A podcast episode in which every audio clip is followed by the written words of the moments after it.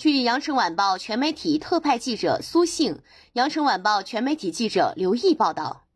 今日二十时，北京冬奥会将在鸟巢体育场举行开幕式。相比二零零八年北京奥运会开幕式，二零二二年北京冬奥会开幕式较为紧凑，预计不超过一百分钟，目标是简约而又精彩。既举办夏季奥运会，又举办冬奥会，北京成为第一个双奥之城。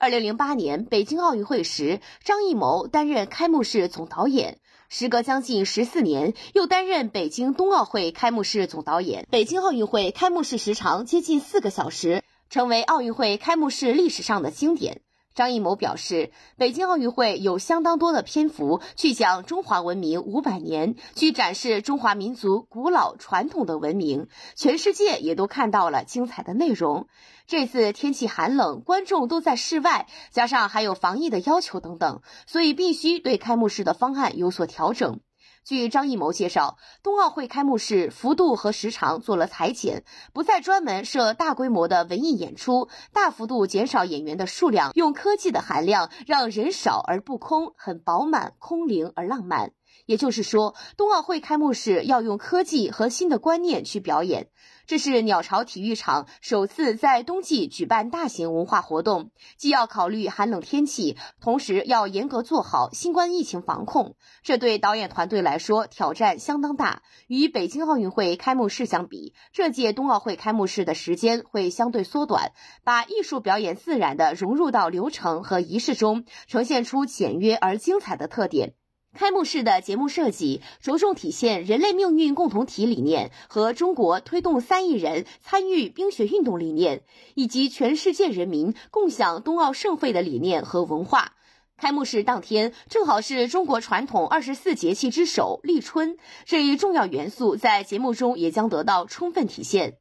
张艺谋表示，这一天恰逢立春是非常好的兆头，所以一定要把它用到开幕式上。万紫千红总是春，有那么一种积极向上的乐观精神，真的像北京冬奥会主题口号一样，一起向未来。新冠疫情在全球肆虐，给奥林匹克运动带来前所未有的挑战。奥林匹克格言因此也加上了更团结。推动疫情下全球的合作与重建，也是这次开幕式所要传递的重要理念。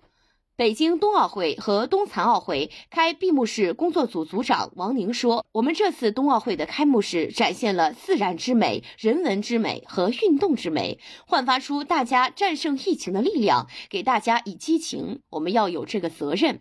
点火仪式历来是开幕式的最大看点之一。张艺谋表示，北京冬奥会开幕式的点火方式和这一百年来都不一样，很希望做第一个吃螃蟹的人，将文化自信体现在这个方面。北京冬奥会点火仪式的一个重要理念就是低碳环保，这也得到了国际奥委会的充分肯定。所以，本届冬奥会点火的方式很可能会颠覆不少人的认知。谁来点燃烛火巨塔，同样备受关注。武大靖等现役运动员虽然实力和人气兼具，但因为需要备战冬奥会比赛，所以基本可以确定不会出现在候选名单当中。为中国队在冬奥会上取得辉煌成绩的选手，如杨洋、王蒙、周洋、叶乔波、韩晓鹏、申雪、赵宏博、张红，他们中的一位或者几位点燃烛火炬的希望很大。